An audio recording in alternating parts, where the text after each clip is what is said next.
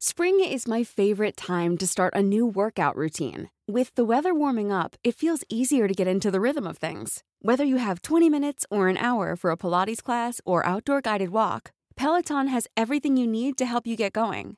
Get a head start on summer with Peloton at onepeloton.com.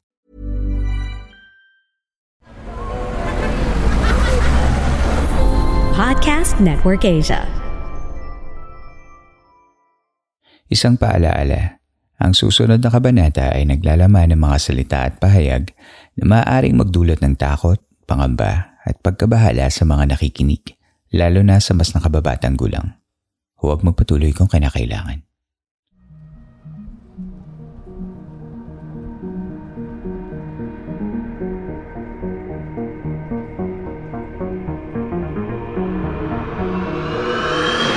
Maraming urban legends ang ilang beses nang naipasalin-salin sa buong mundo. Ngunit sa makabagong panahon ng mga modernong syudad, mass media at internet, nakuhang tumawid ng mga kwentong ito upang patuloy tayong bigyan ng takot at pagtataka. Ngunit, totoo nga ba ang mga urban legends na ito? Ako si Earl, ang inyo pong campmaster. At sa susunod na mga sandali ay ako ang inyong magiging gabay tungo sa mahiwagang mundo ng mga urban legends.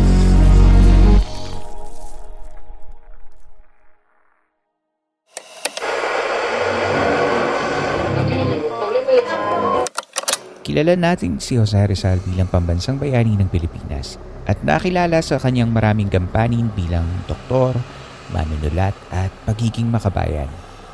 Sabi ng ilang may mga akda ay malapit din raw sa mga kababaihan si Jose Rizal at nakailang nobyo din sa loob ng kanyang maikling buhay na tumagal lamang ng 35 taon.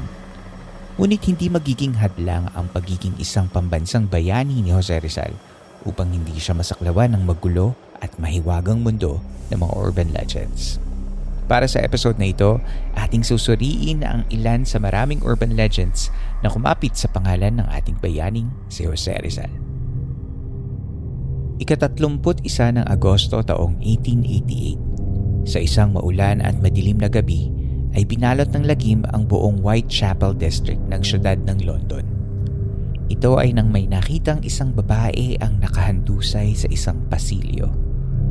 Basa mula sa ulan at putik ang damit ng babae at nakahila pa itaas ang damit nito Upang hindi mabastos ang binibini ay ibinaba ng mga lalaking nasa karawahe ang kanyang damit at tumawag sa mga kinauukulan upang ipagbigay alam.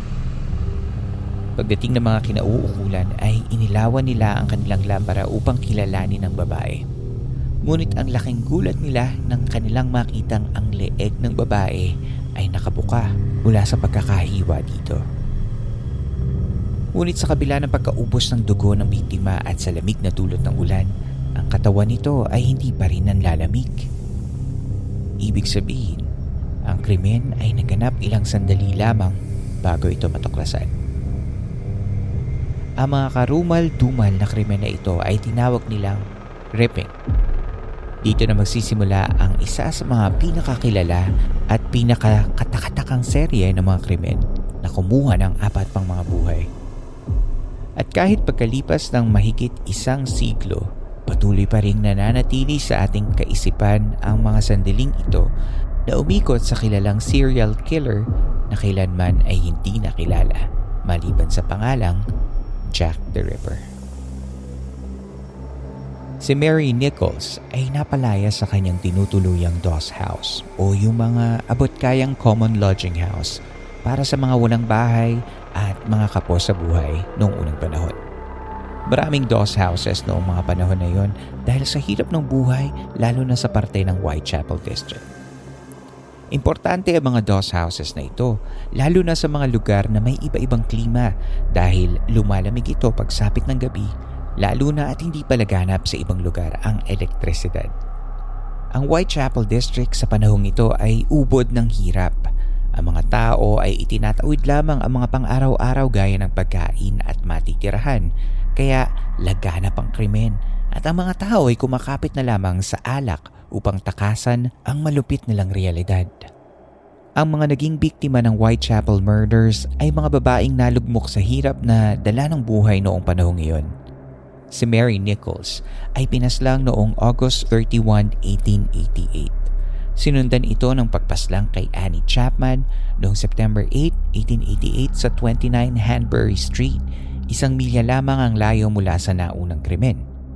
Gaya ni Mary Nichols, si Annie Chapman ay laslas din ang leeg, ngunit pinulatlat ang lamang loob ni Annie base sa mga ulat.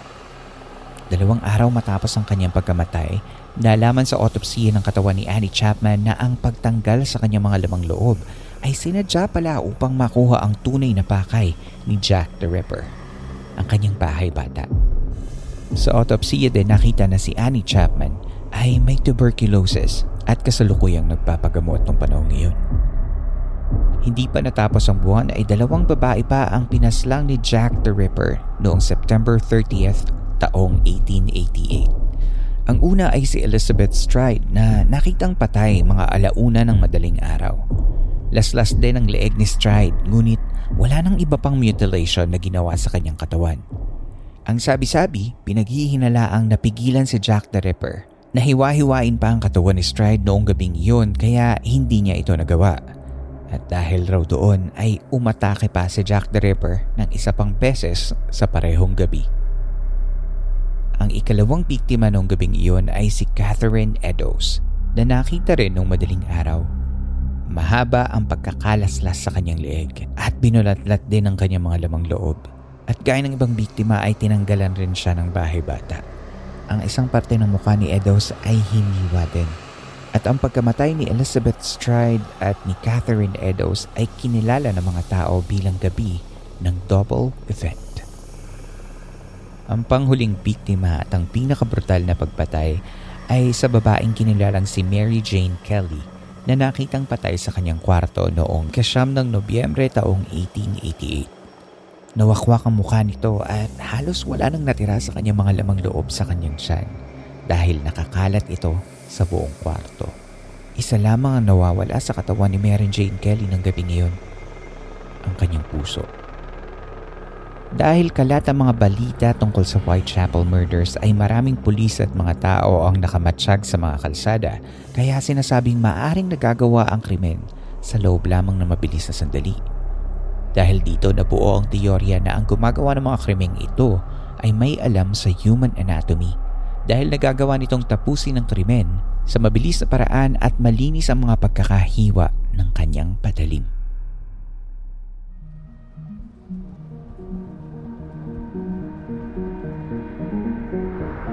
Sa ating pagbabalik, alamin natin kung ano ang kinalaman ni Dr. Jose Rizal sa Whitechapel Murders at bakit siya ang pinaghihinalaang si Jack the Ripper.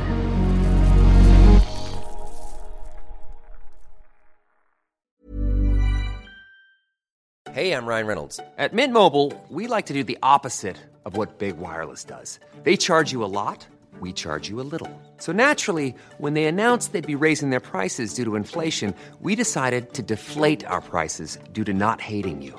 That's right. We're cutting the price of Mint Unlimited from $30 a month to just $15 a month. Give it a try at mintmobile.com slash switch. $45 upfront for three months plus taxes and fees. Promote for new customers for limited time. Unlimited more than 40 gigabytes per month. Slows. Full terms at mintmobile.com. If you thought the only way to get a more defined jawline with natural looking results was through surgery, think again. Juvederm Volux XC is a non surgical injectable gel filler that improves moderate to severe loss of jawline definition and can help you achieve natural looking results with little downtime. Even better, this improved definition lasts up to one year with optimal treatment. No maintenance required. Improve jawline definition for a smooth, sculpted look with Juvederm Volux XC. For important safety information and to find a licensed specialist, visit juvederm.com. That's J U V E D E R M.com. Not for people with severe allergic reactions, allergies to lidocaine, or the proteins used in Juvederm. Common side effects include injection site redness, swelling, pain, tenderness, firmness, lumps, bumps, bruising, discoloration, or itching. There's a risk of unintentional injection into a blood vessel, which can cause vision abnormalities, blindness, stroke, temporary scabs, or scarring. Talk to a licensed specialist specialist to find out if it's right for you.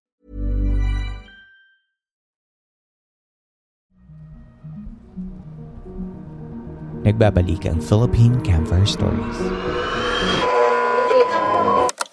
Isa sa mga pinakamabigat na dahilan kung bakit kinailangang umalis ni Rizal mula sa Pilipinas ay dahil sa hindi magandang pagtanggap ng mga praile at kastilang opisyal sa kanyang aklat na Noli Me Tangere na nailimbag taong 1887.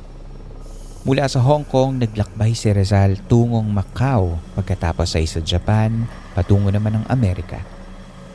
Dumaong siya sa San Francisco, California noong April 1888 at binagtas sa mga lugar ng Nevada, Utah, Colorado, Nebraska, Illinois hanggang makarating siya ng New York. Si Jose Rizal ay 26 anyos lamang nang siya ay nakarating sa London noong ikadalawamput-apat ng Mayo taong 1888. Apat na buwan bago magsimula ang Whitechapel Murders. Nagpunta siya sa London upang pagtibayin ang pag-aaral niya ng salitang Ingles at mano-manong gumawa ng kopya ng libro ni Antonio de Morga na Sucesos de las Islas Filipinas na unang inilimbag sa Mexico taong 1609. Nakitira si Rizal sa pamilya ni Charles Beckett sa number 37 Chalcot Crescent sa Primrose Hill. Sa kasalukuyang panahong ito ay makikita ang bahay na tinirahan niya na may nakasulat na Dr. Jose Rizal, writer, National Hero of the Philippines, lived here na inilagay ng Greater London Council. Ang bahay na ito ay anim na milya lamang ang layo mula sa Whitechapel District. Dahil ang petsa ng paglagi ni Rizal sa London ay halos kasabay ng mga Whitechapel murders ay hindi naalis sa isipan ng mga conspiracy theorist na baka si Jack the Ripper at si Jose Rizal ay iisa. Isa pang dahilan ay si Dr. Jose Rizal ay isang alagad ng medisina Nag-aral siya ng apat na taon ng pagmemedisina sa University of Santo Tomas simula taong 1882. Isa rin sa mga dahilan sa kanyang pagtungo sa Europa ay nais niyang mag-aral ng ophthalmology sa Madrid. Dahil sa kanyang exposure at expertise sa human anatomy, ay naging madaling pagtugmain na maaaring siya nga ang gumagawa ng krimen gamit ang mga medical tools ng mga doktor. Dahil sa mga bagay na ito ay naging plausible nga ang urban legend na ito na si Jack the Ripper at si Dr. Jose Rizal ay pawang iisang tao lamang. Hindi na rin nakaligtas sa mga tao na pagkumparahin ang initials ni Jose Rizal at ni Jack the Ripper. J.R. Ngunit ano naman ba ang dahilan kung bakit hindi magtutugma ang urban legend na ito base sa mga nasusulat sa ating kasaysayan?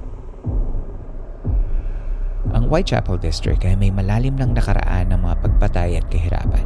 Dahil dito, laganap na ang krimen sa lugar na iyon bago pa man dumating at kahit matapos umalis na si Rizal sa London.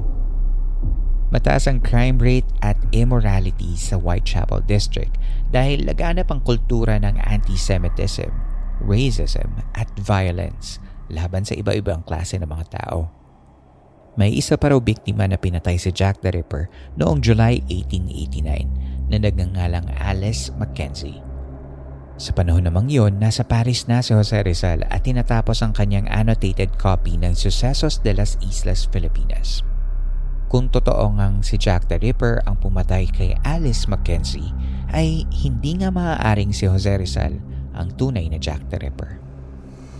Gustong gusto natin ang mga kwentong may halo ng mystery at conspiracy theories. Pero sa bagay na ito kung saan ang ating pambansang bayani ay naililink sa serial killing, siguro ay maaari na nating ipahinga ang urban legend na ito. Hindi ba?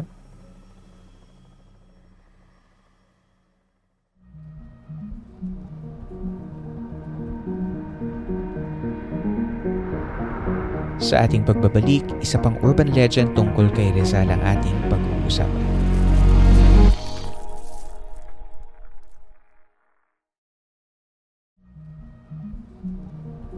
Nagbabalik Philippine Campfire Stories.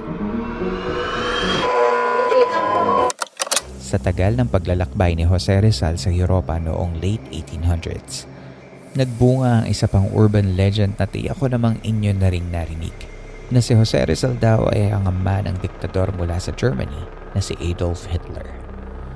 Si Jose Rizal ay nasa Germany upang magsalin ng mga libro mula 1886 hanggang 1887 na naidatalya sa website na joserizal.ph. Sa paglalakbay na ito ay sinamahan siya ng isang kaibigan niya na si Maximo Viola na siya ring nagbayad ng pagpapalimbag ng aklat ni Rizal na Noli Me Tangere. Noong taong 1913, binilikan ni Viola ang kanilang paglalakbay at isinulat ito para maging recorded account. Ayon sa record na ito, It can be said that the life of the illustrious traveler in the city had nothing notable about it. Like great men, he visited his friends and fellow countrymen, monuments and institutions without pomp or ceremony. During the day, I could not accompany him in his excursions as much as I wished for the reason that I was preparing for my final examinations, as I have previously stated. At night, I accompanied him sometimes to the Cafe Pelayo, a gathering place for the Filipino colony, and sometimes to other amusement centers, including Casas de Palomas de Balavuelo, or brothels, whose ways, luxury or poverty, and other customs and the refinement of vice were unknown to him at Madrid.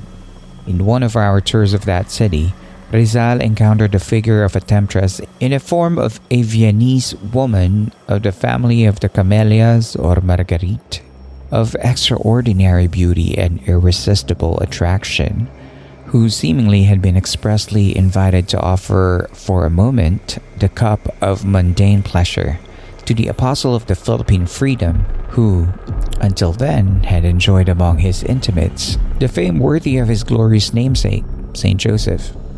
With the exception of this case, I knew of no other slip of Rizal during more than six months of our living together. Dito nagmula ang haka-haka ng ating susunod na urban legend dahil ang sinasabing Viennese woman ay walang iba kundi si Clara Potzel, ang ina ng diktador na si Adolf Hitler. Si Adolf Hitler ay pinanganak ng kanyang mga magulang na si Alois Hitler at Clara Potzel noong April 20, 1889 sa Austria. Sa sobrang lapit ng mga dates ng paglalakbay ni Jose Rizal sa Austria noong 1887 at sa kapanganakan ni Hitler noong 1889 ay napagtagni-tagni ng mga conspiracy theorist na si Rizal ay maaaring ang ama ni Hitler. Ngunit ang mga timestamps din na ito ang magde-debunk sa urban legend dahil kung si Hitler ay ipinanganak noong April 1889, Ibig sabihin ay siya ay ipinagbuntis noong July o August 1888. Noong mga panahong iyon, nagpapabalik-balik naman si Rizal sa London at Paris at tinatrabaho ang pagkopya ng Sucesos de las Islas Pilipinas na aklat ni Antonio de Morga. Kaya base pa lang sa mga recorded accounts ng kanyang travel history, ay hindi maaaring si Rizal ang totoong ama ni Hitler.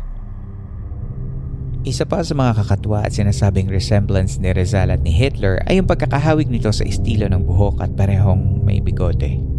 Ito naman ay mga maliit na bagay lamang. Sa totoo lang, hindi ko rin alam bakit ito nagkaroon man lang ng posibilidad gayong magkaiba talaga sila ng lahi. Wala namang bahid ng pagiging biracial si Hitler at kahit black and white ang mga pictures nila sa mga history books, kitang-kita naman na sila ay mula sa magkaibang lugar.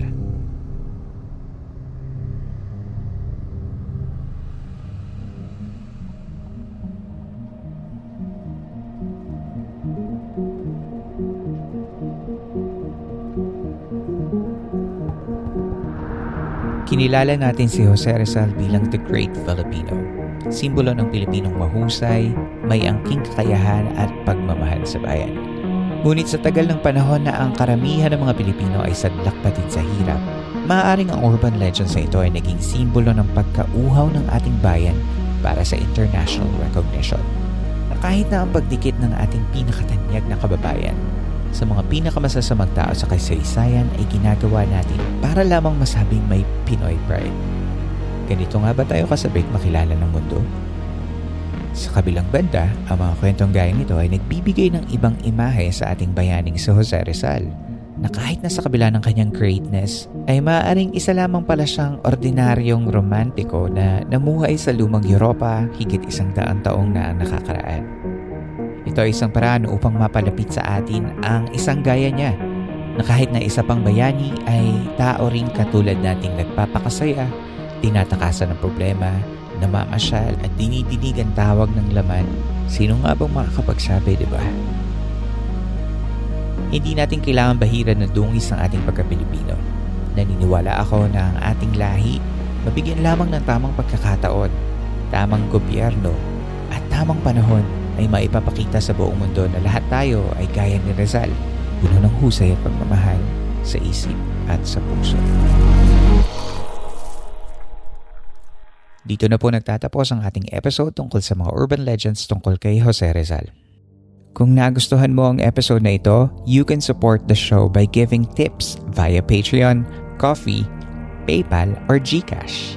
All the links will be posted in our episode show notes and your tips help in creating the show. Maaari nyo ring tulungan ang ating campsite sa pamagitan lamang ng pag-like sa ating mga social media channels at sa pagbibigay ng rating sa Spotify, Apple Podcasts at maging sa Facebook page ng ating show.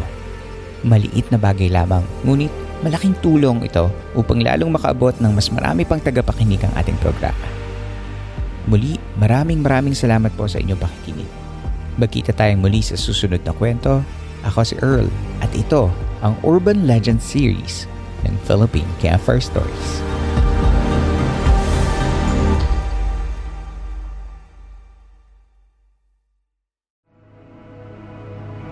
This podcast episode is based on or is inspired by true events. Unless otherwise indicated, all the names, characters, businesses, places, events, and incidents in this podcast are either the product of the podcast creator's imagination or used in a fictitious manner. Any resemblance to actual persons, living or dead, or actual events is purely coincidental.